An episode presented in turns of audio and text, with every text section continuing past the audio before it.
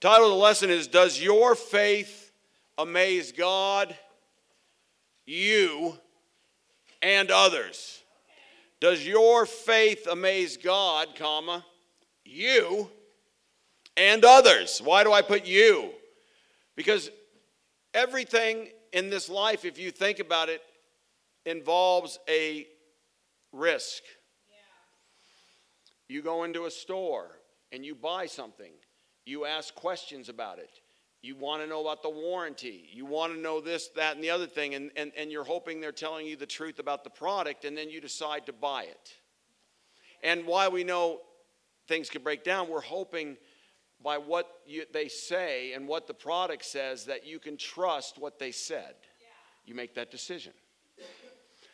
We have every single human being, every friendship, two human beings, whatever, if it's a business relationship, family relationship, friendship relationship, doesn't matter.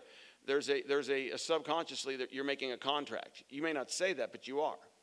You're saying, as we go on in this relationship, what are you building? Trust or distrust? Because by your decisions and your actions and your behavior, you're either depositing more trust to that person, because lip service don't help.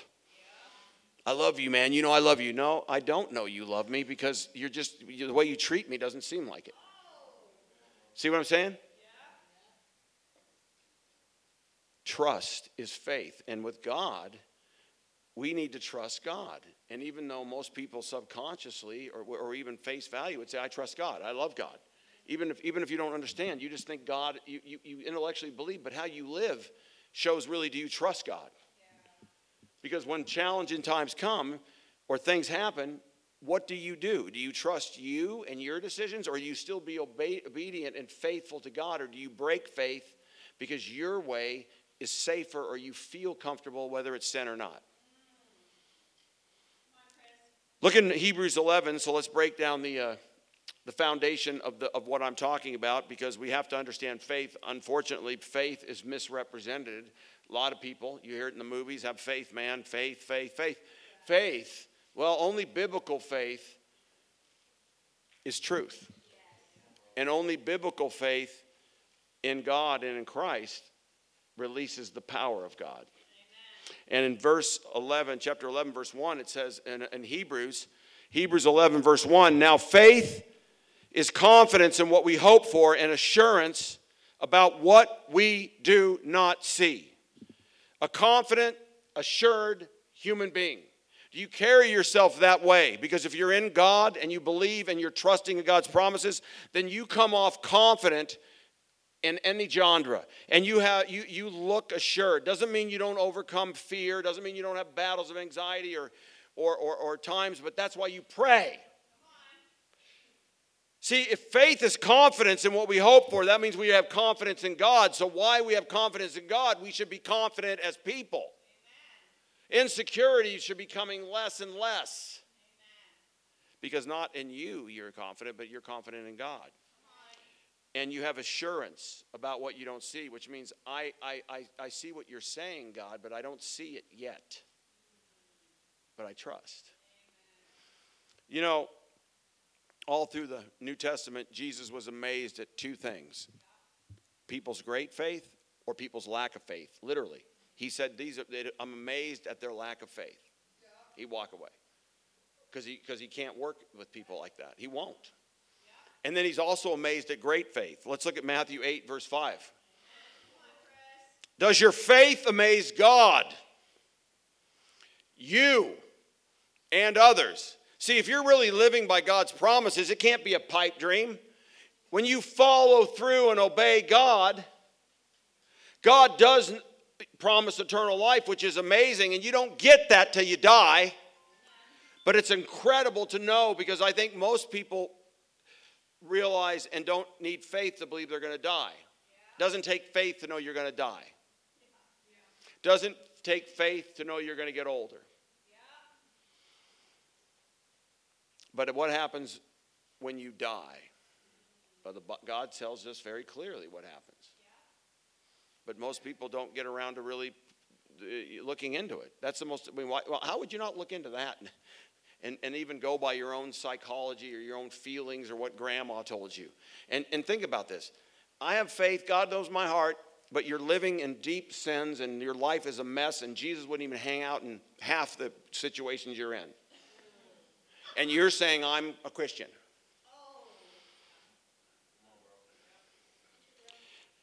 It's like you're in a black tie event and you're in an orange jumpsuit, but you act like no one notices. And that's what God sees. That God sees that. But you, but no one, we're not the judge, but that's what you're like, and God's like, in the wedding, and there's a parable at the wedding clothes, and he goes, How did you get in here? You don't have the wedding clothes on. See, we're not to judge one another, but we are to help one another and follow the truth and represent the truth if we are members of his church which is family. But God says that's how deceived some of us will be. You'll be in the buffet. Well, the people that think they're right with God, that haven't taken the time to be humble and ask and be and let the Bible be the mirror, not their own psychosis, their psychological, their psychological thinking. You know, if you think about it, you, you go by what you think most of the time, and God gave you a great brain. But you can't do that with God. You gotta you gotta get out of yourself and look at the mirror and be honest. Because without humility, you cannot even attempt to see the truth. And number two, you can't even be a Christian without dependence on God. God calls us to follow Jesus, deny yourself. That means give up sin. And you know what? You can't give up sin, even if you want to, without prayer. Addiction, alcoholism, cigarettes, those things were all in me, but it doesn't matter. When I became a Christian, I needed to pray for the power of God in 93 living in the Hollywood Hills, working for, as a bodyguard, personal security for one of a rock band Guns N' Roses. I was running a restaurant. I had a car, motorcycle. Uh, you know, I thought I had it going on, but I was miserable, emotionally bankrupt. And I remember when I started studying the Bible, I realized it, it's like I, I quit the cocaine, the, the smoking weed. And back then, in the 70s, I smoked weed even and that's when it was really against the law but i still but spiritually see you do what's wrong but you do what god says. Now you're like well, well marijuana's coming in it's legal. Well if you're a man or woman of god you'll read the bible and realize it's not beneficial. Actually it, stops you, the bible says pray you, you must be clear-minded so you can pray. Last i checked you can't take a hit off anything and be clear-minded you may take a sip of wine that's why alcohol's not wrong but you're like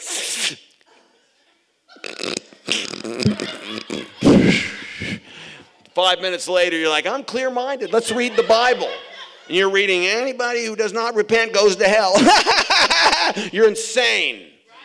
You just laugh and babble on. That's I'm talking because I've been there. But to quit cigarettes and, and those things, even though I needed to, I needed to get on my knees. And they said, pray. And I, okay. I used to pray 911s, but now I want to become a disciple. I want to repent. And that's where I learned God's power to begin with. I started to pray in what I don't believe, and God said, Pray and go through it. It didn't, it didn't take it away from a magic wand. He said, Pray and suffer. So, what it means is, he, when you pray, you don't, you, you, no matter how bad I wanted that cigarette or whatnot, I knew God was with me, so I sat in my suffering. See, before I'd break free, when something happens painfully or emotionally, I'd go to my comfort idol sin because I don't want to stay. This time I realized there was hope, so I suffered through it day one, praying. Day two, praying in the morning, praying at the evening, thanking God for one another day and hitting the pillow. Next morning, God, give me strength today. Pray throughout the day. And I wasn't a religious person, so I was just praying on my own words God, help me. Amen. Please be with me. Get me through this. It would pass. And I'd go, wow. And then I'd come again. And then I realized I can quit. And after day after day, I started giving God victory, and it got weaker. They got weaker, and I got stronger to the point where I started praying for God to help me hate what God hates and love what God loves. So now, not only was it like, you know, for now, and I, I, was like, not only did I not want a cigarette, if someone smoked near me, I'd almost throw up. It'd make me sick. I said, Thank you. That's what the power of God is on life and sin and whatever God calls you to live by, whatever He calls you and the way He calls you to live, if what you're doing needs to be changed, it's sin. And now you might go, well, well, I can go well back and go, let's, let's look at the Bible, not me. But when you're going to die and what you're doing, even if you're negotiating with God and don't want to change, God doesn't try to dictate you. If you're really honest, anything God says to change and stop doing, repent of, is bad for you. Relationships, fall apart. They're not built on anything. There's fights, there's anger, there's divorce. There may not be divorce, but there's just dysfunction until you build it on Christ. Because we're sinful. So faith is confidence in what we hope for and assurance about what we do not see. Verse 2, the ancients, eh, this is what the ancients were commended for. And then drop down to verse 6. And without faith, it's impossible to please God. Hebrews 11. Oh, I'm sorry.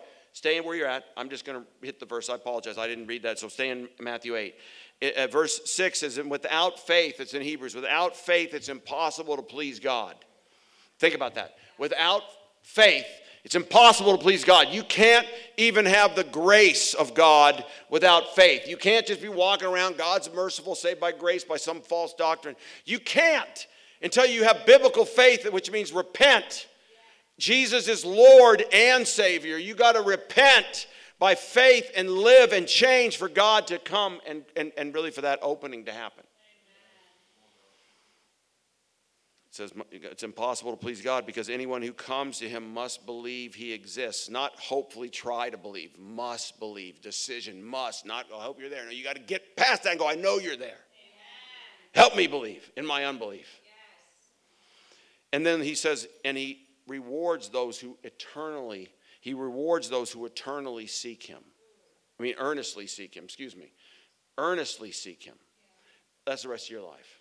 Rewards, opening doors helping you get through pain, discouragement, rejection, helping you understand, God, you're a good God. See, that's where the rewards are. It's not just rewards like we think humanistically, it's even when you don't understand why bad things are challenging what you'd say happened, you understand there's a reason and God loves you, and you may not even understand until later in hindsight. But you know God's a good God. Amen.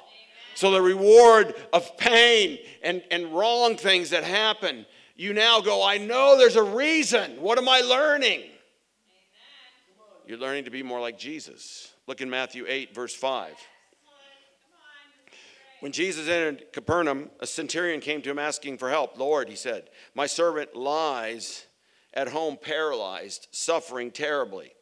Jesus said to him, Shall I come and heal him? The centurion replied, Lord, I do, I, I do not deserve to have you come under my roof, but say the word, and my servant will be healed. For I myself am a man, am a man under authority, with soldiers under me. I tell this one, go, and he goes, and that one, come, and he comes. I say to my servant, do this, and he does it. When Jesus heard this, he was amazed and said to those following him, Truly I tell you, I have not found anyone in Israel with such great faith. I say to you that many will come from the east and the west and will take their places at the feast with Abraham, Isaac, Jacob in the kingdom of heaven. But the subjects of the kingdom will be thrown outside into darkness, and there will be weeping and gnashing of the teeth. Then Jesus said to the centurion, Go, let it be done just as you believed it would. And his servant was healed at that moment. See, faith isn't some kind of thing everybody just goes, I got faith, you got faith. Everybody has a different level of faith. Grace is from God. We all need that. Faith is what you do with it. Each, it's individual. And as you read and obey, you'll grow. If you read and disobey and be prideful, you'll, you'll, you'll die spiritually. You die spiritually. Either growing spiritually or you're dying spiritually. That's only two ways. And you see that this soldier understood authority. I've been in the military, and anybody who's been in the military can even understand that you don't, it's not even about God. The, the, the, the military, the order of the military, you understand you believe in the brand, so to speak. I was in the Army, and if uh, a higher ranking soldier or an officer came into my squad, the squad I was in, and came in, we would automatically salute or acknowledge the sergeant if it was a, it was a sergeant or an officer. We don't need to know him because we understand and trust the order of the brand. And we take orders because we understand, even though men can be flawed in the military, there's an order set long enough where things get done. Yes. And there's a strict obedience, and there's actually a strict consequence if you do not obey because because in wartime if that happens it can be a conundrum oh my gosh can you imagine someone doing a mutiny and that happens in a battle or out there on your own in the combat zone people start killing it's crazy That's why it's so taken serious. The centurion's saying this, but now he's looking at Jesus going, I know you're not even near that. I know even in my command, in my army, in the centurion army back then was so powerful. And it was, it, they didn't, and, and he, but this man was unique because he believed in God. Most of the Romans bowed to Caesar. And he goes, Man, listen, I understand this. And he came to believe who Jesus really was. You're God. And he goes, You just say the word because I believe who you are. I don't need to have, are you sure it's going to get done? I know it's going to get done because you're God. Jesus went, Oh my gosh. He says, I've not even found anyone in Israel. Which, because this guy was a, was a guy that converted. He wasn't even, even the, the Jewish people, he's like, I can't even believe it. There's such great faith. He's amazed. And look at the man, look, what, look at the faith, what the faith did to the man and others. His faith carried through a miracle for his, his own servant. You obviously know he had a great heart because he cared about his servant that way. And it says in verse 13, Jesus said to the servant, Go, let it be done just as you believed it would. And Jesus didn't even have to go there. Once his servant was healed at the moment. Jesus actually said something radical. He told many religious Jews who should be in the kingdom would be excluded because of their lack of faith. See, people that walk around calling themselves a Christian, and I don't mean that disrespectfully, doesn't mean unless you verify it from Scripture as Jesus defines. You can't self proclaim you're a Christian. You can because no one's going to judge you, God's the judge. But people go around and throw around the word Christian, I'm a Christian, like a cheap suit.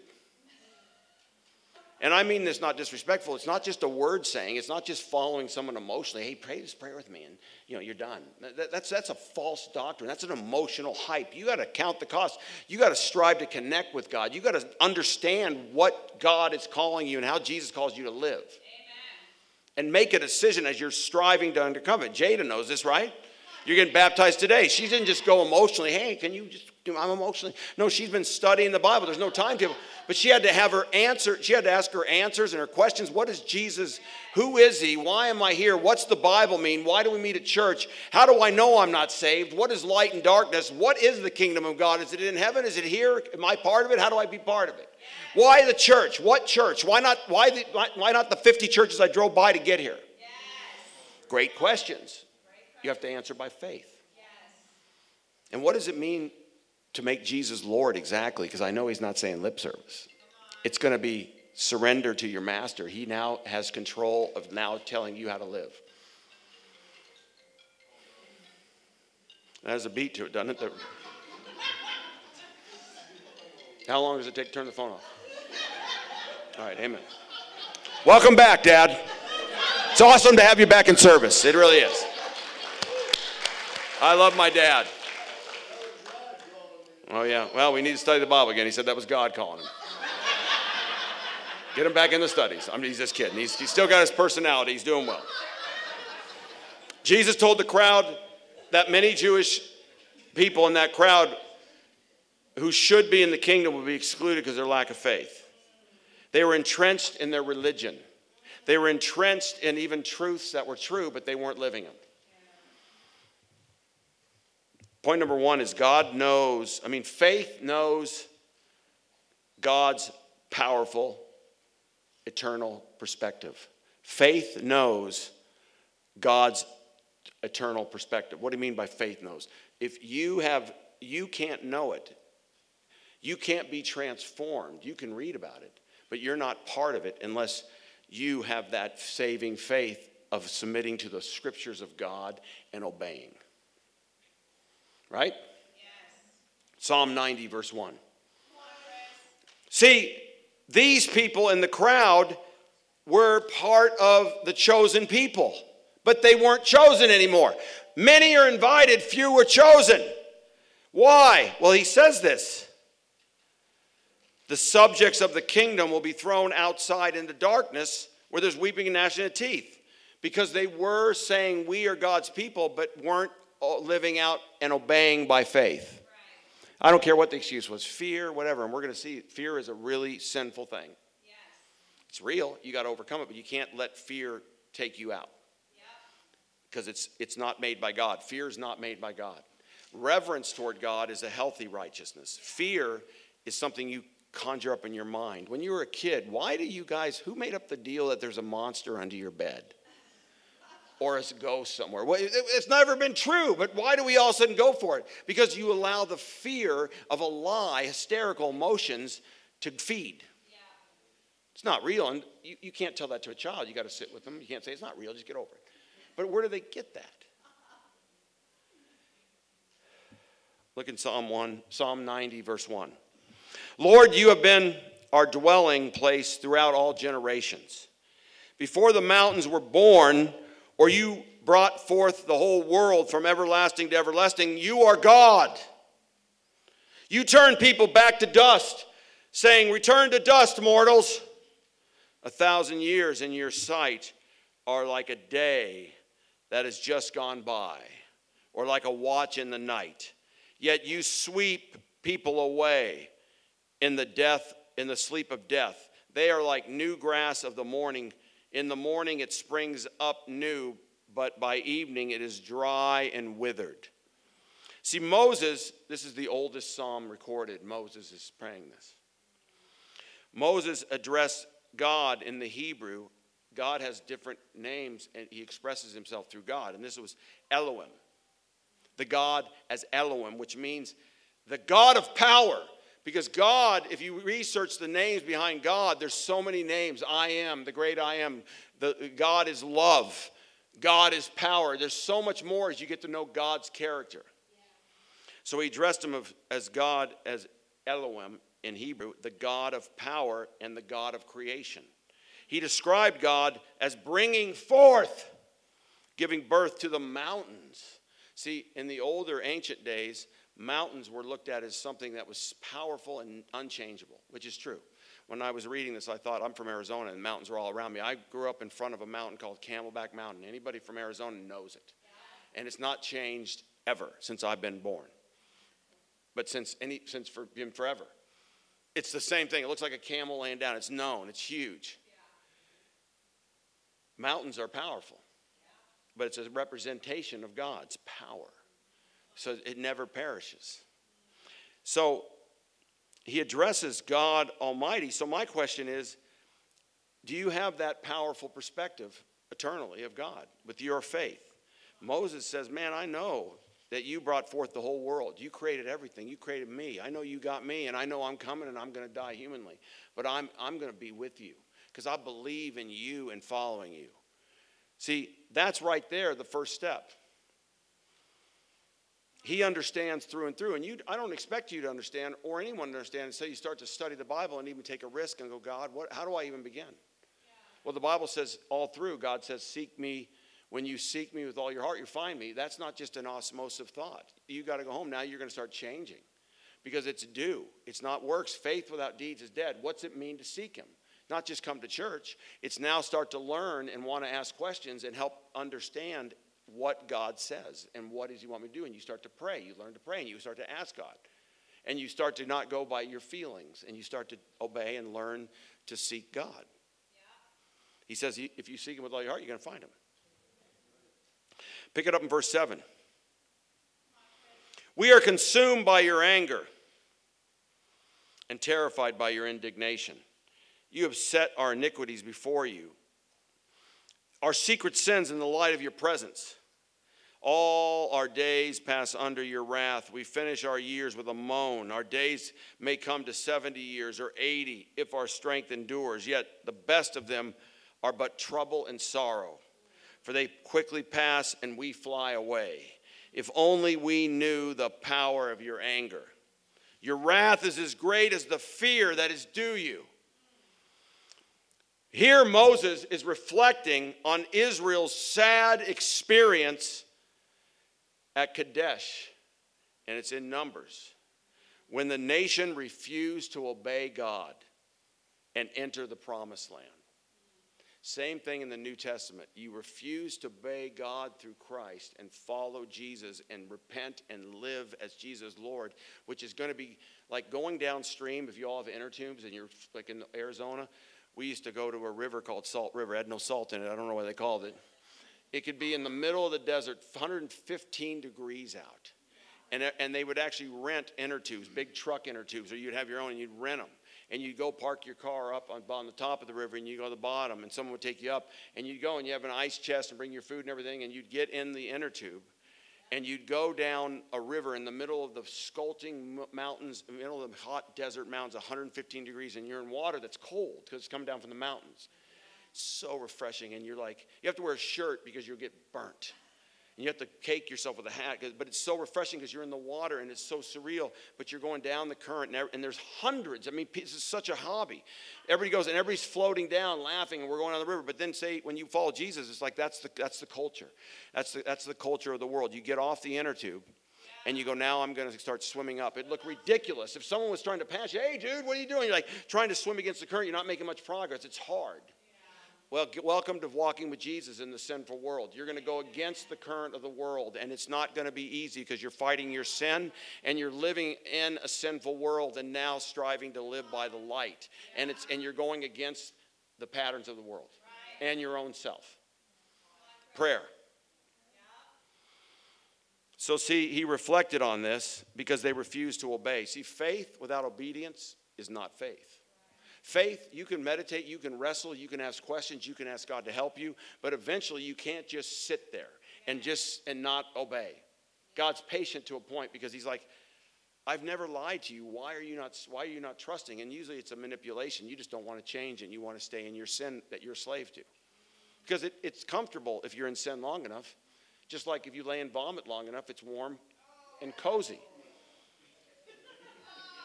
Well, think about some of the habits that we've done. Now you're out of them. Why, would you ever want to go back to that? And you know, why were you doing that every day? Because you were you were you were you were enslaved. See, the, this foolish decision of the Israelites led to four decades of trials and testings in the wilderness until the older generation, except for two people, Joshua and Caleb, died off. See, God is long suffering and that can be also translated slow to anger. Long suffering is slow to anger.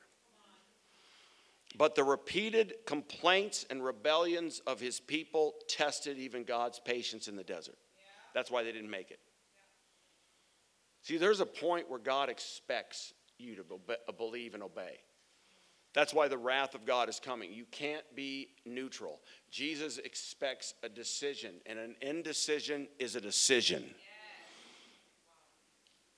because God said there's no excuse. It's just you that's in the way.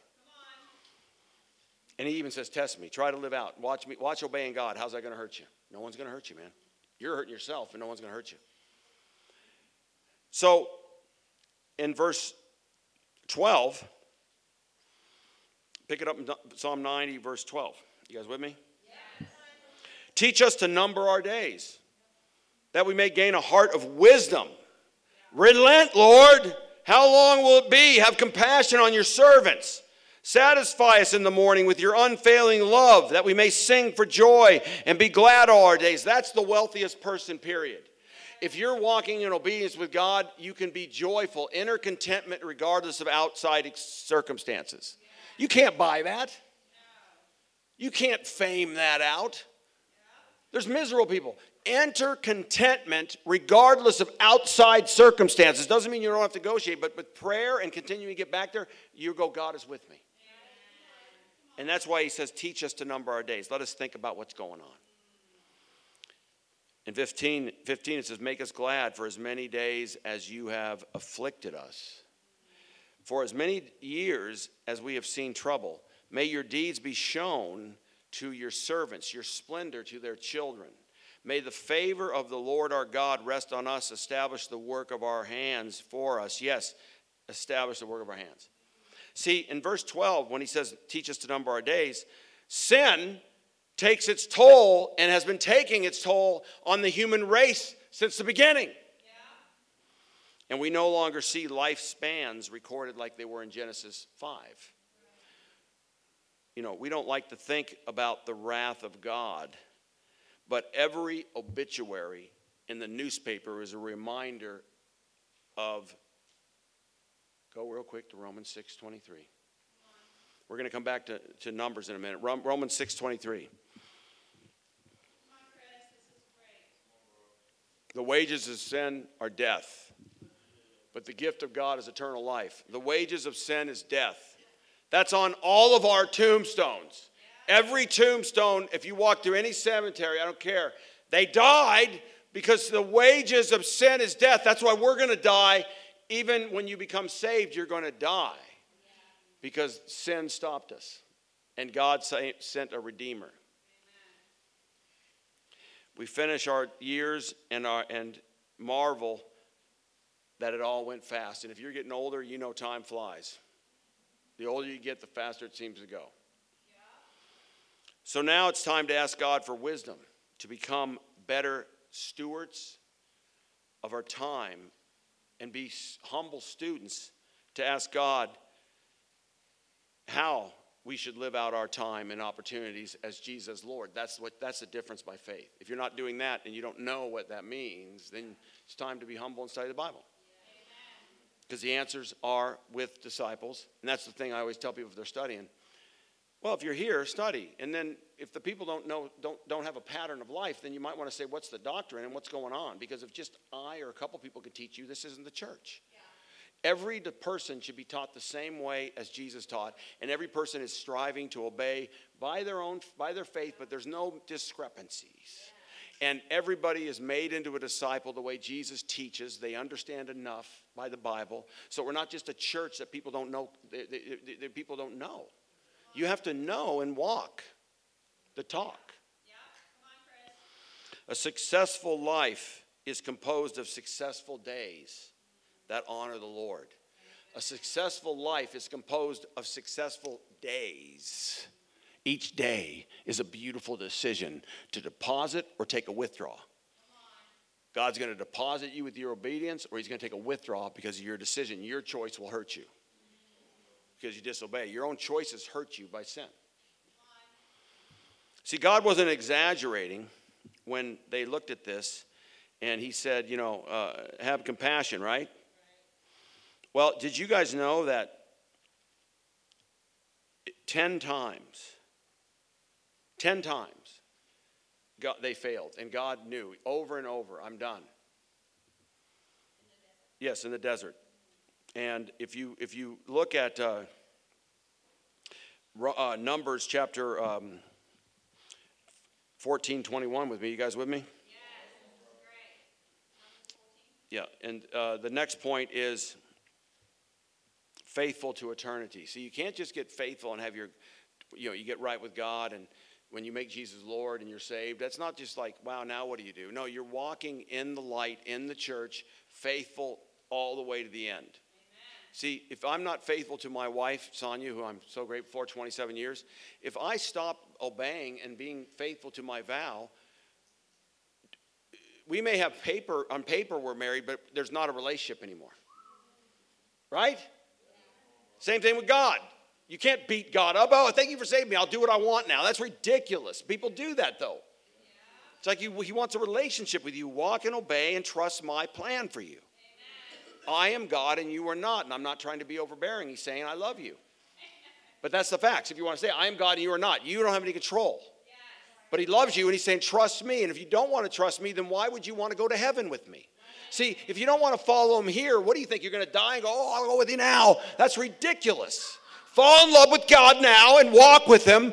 And that shows that, yeah, I'm with you all the way. There's not a different love in, in heaven. It's the same love in church, the slice of disciples, which still needs to forgive because we're learning to get our hearts more like Jesus.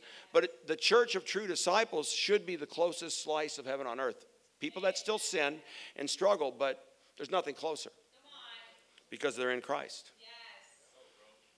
Does that make sense? Uh, let me get to the scripture. Uh, no, yeah, thank you. Numbers 14, um, in verse 21, it says here Nevertheless, well, actually, in verse 20, the Lord said, replied, I have forgiven them as you asked. Nevertheless, as surely as I live, and as surely as the glory of the Lord fills the whole earth, not one of those who saw my glory and the signs I performed in Egypt and in the wilderness, who, uh, who, but who disobeyed me and tested me ten times, not one of them will ever see the land I promised on oath to, my, to their ancestors. No one who has treated me with contempt will ever see it.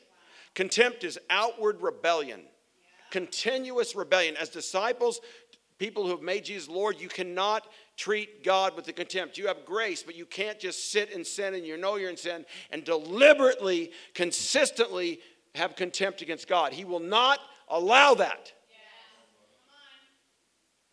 And you even see this. And then look in verse 24. But because my servant Caleb has a different spirit and follows me wholeheartedly. That's what he means. See, you can tell if someone's following Jesus wholeheartedly or not. And that's the pattern of a disciple. I will bring him into the land he went to, and his descendants will inherit it.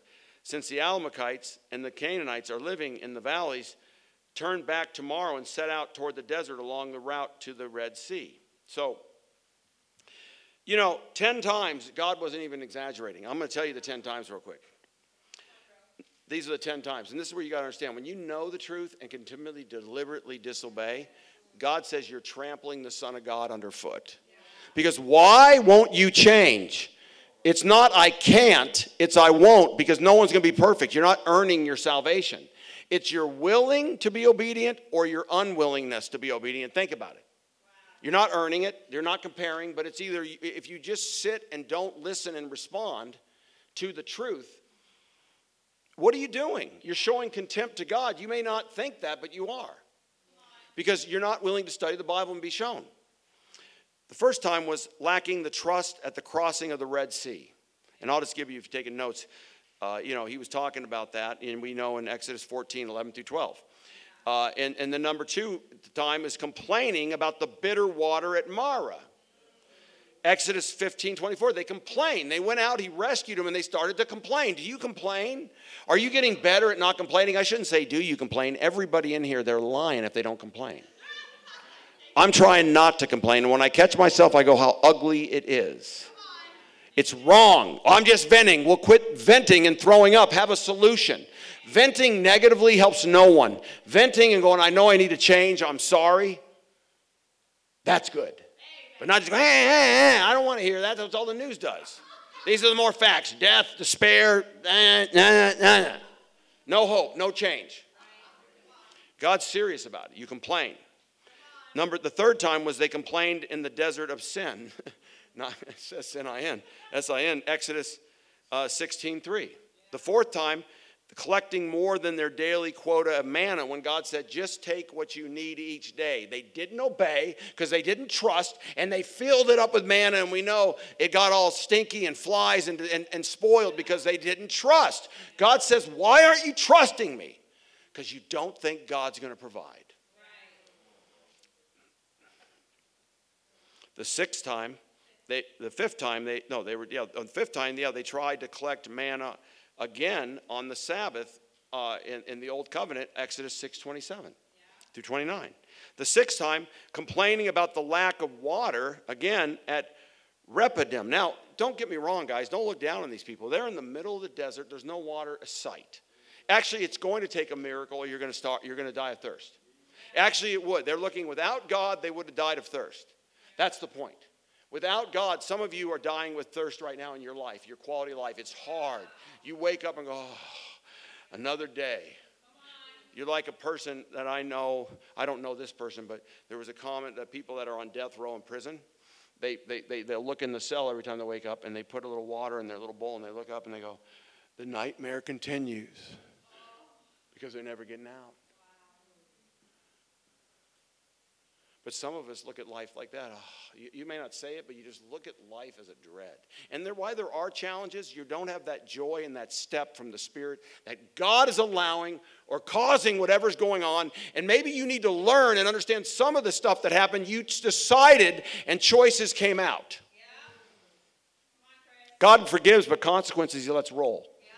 So you play the consequences and heal. And punishment, discipline's left. He forgives, but discipline's left to learn from. Seven, they engaged in idolatry with the golden calf. They went up to get the Ten Commandments. They, they started to get afraid, and someone started to be contemptuous and, in, the, in the camp, and then uh, the leadership was weak. Josiah got weak. Leadership in the church needs to be strong. You need to be strong in the Lord and not be harsh, but you need to hold to the scriptures and go, I have no friends first. I don't care. I will love God, and if everybody leaves, I'll start a church in my house. And I've done that before, and I'm not saying I'm all that. I'm weak too. But I just know as long as I've done it, I'm not here for friends. I'm here to be compassionate and graceful, and I have lots of friends, more than you can count. I go to LA, I got friends all over the world because when you're a disciple, you make brothers for, and sisters for eternity. You're never going to get rid of us. What I'm saying is, nothing shakes my faith. I go by the word of God, I don't go by people.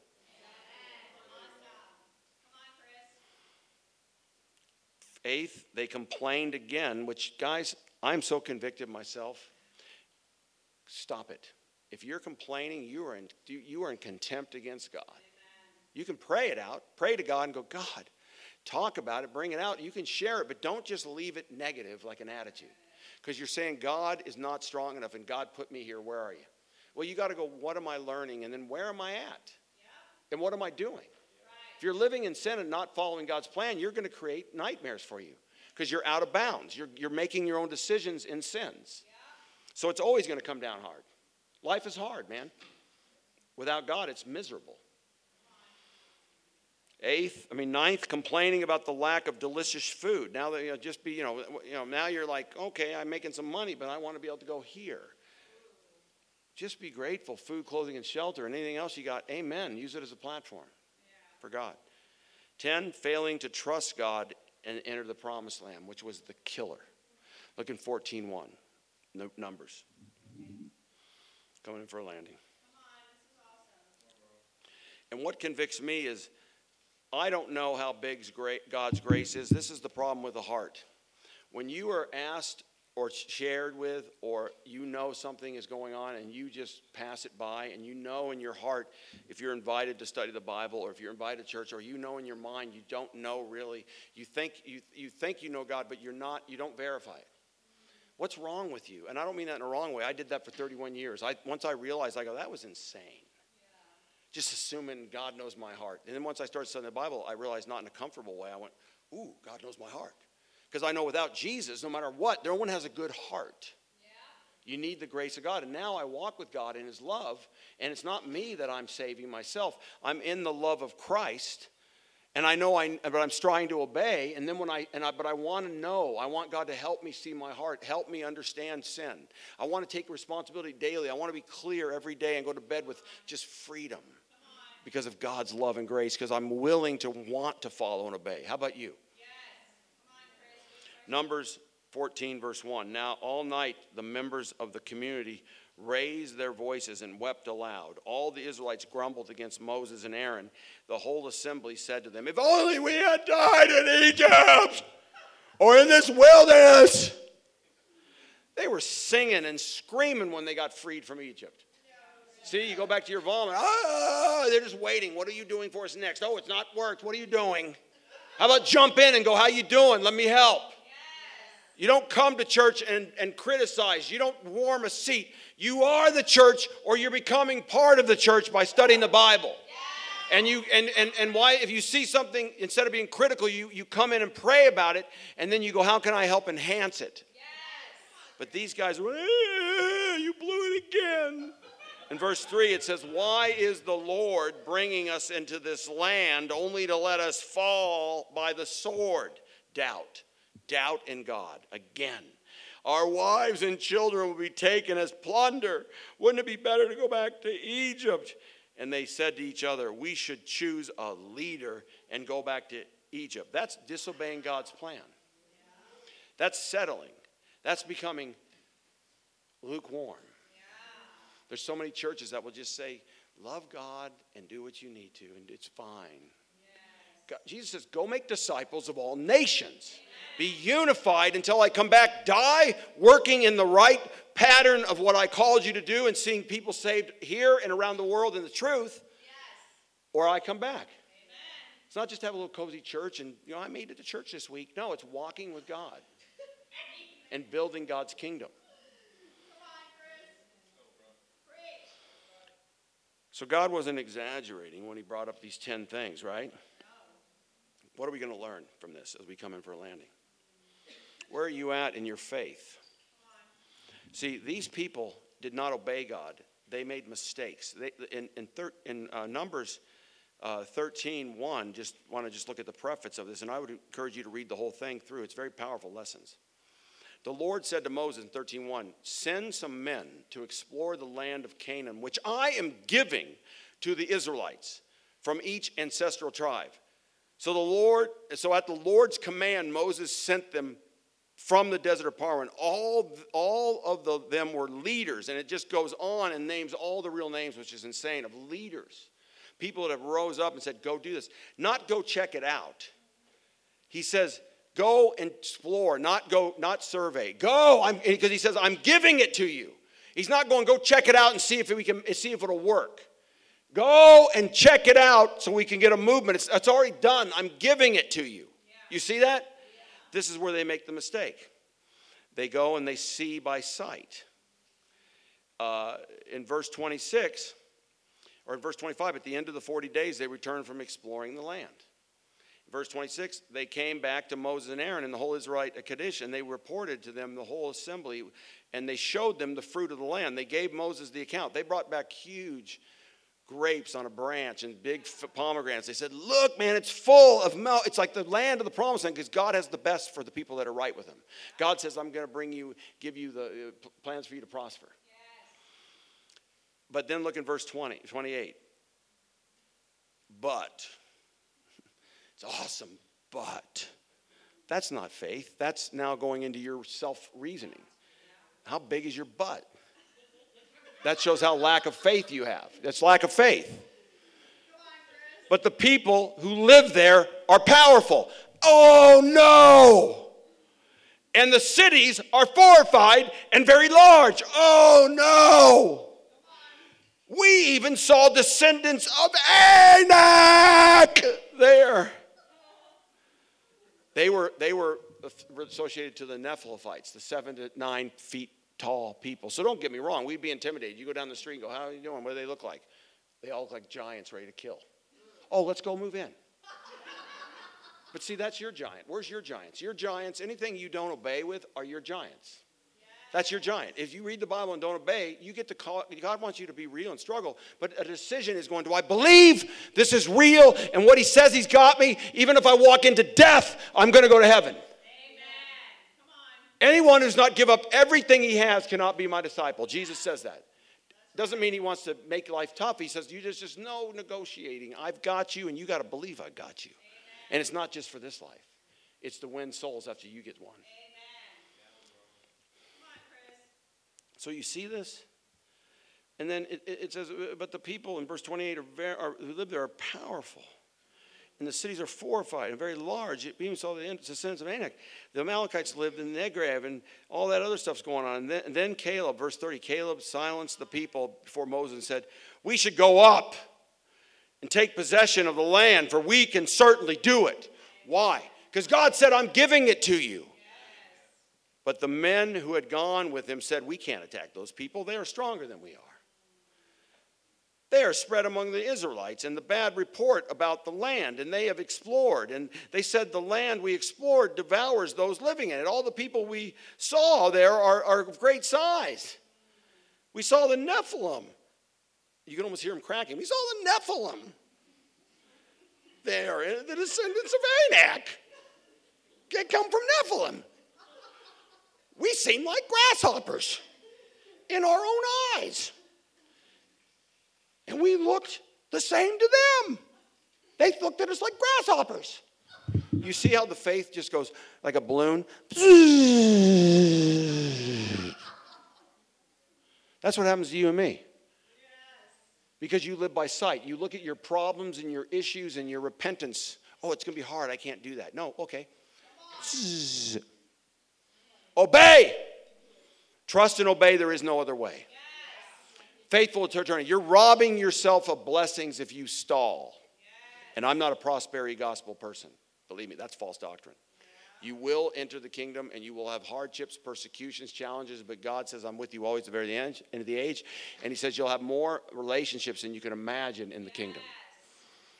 But Jesus died on the cross for us. We're following Him. The, the most important, closest apostles, they all died. 11 of them died suffering in the name of God. So it's not like I'm going to get right with God and all the pink clouds come. But I can tell you there's no other life to live. Any disciple that's walked the talk, faith is amazing. It's a waste of time. I don't even know how humans that don't understand discipleship do it. And I don't mean that self righteously because I did it for 31 years. Now I'm like, they talk about nothing. They talk about what are you doing for a living? What's the weather like? You just bought this. Oh, Joey's going to play sports. Nothing wrong with being interested in that, but then it's like, what else? How's your heart? What are you, what are you learning with God? It's just this, that, and I get tired of that. It's like superficial. It goes nowhere. And I, am not, we need to have friendship interest, but I'm looking at like, let's grow, let's grow, let's go.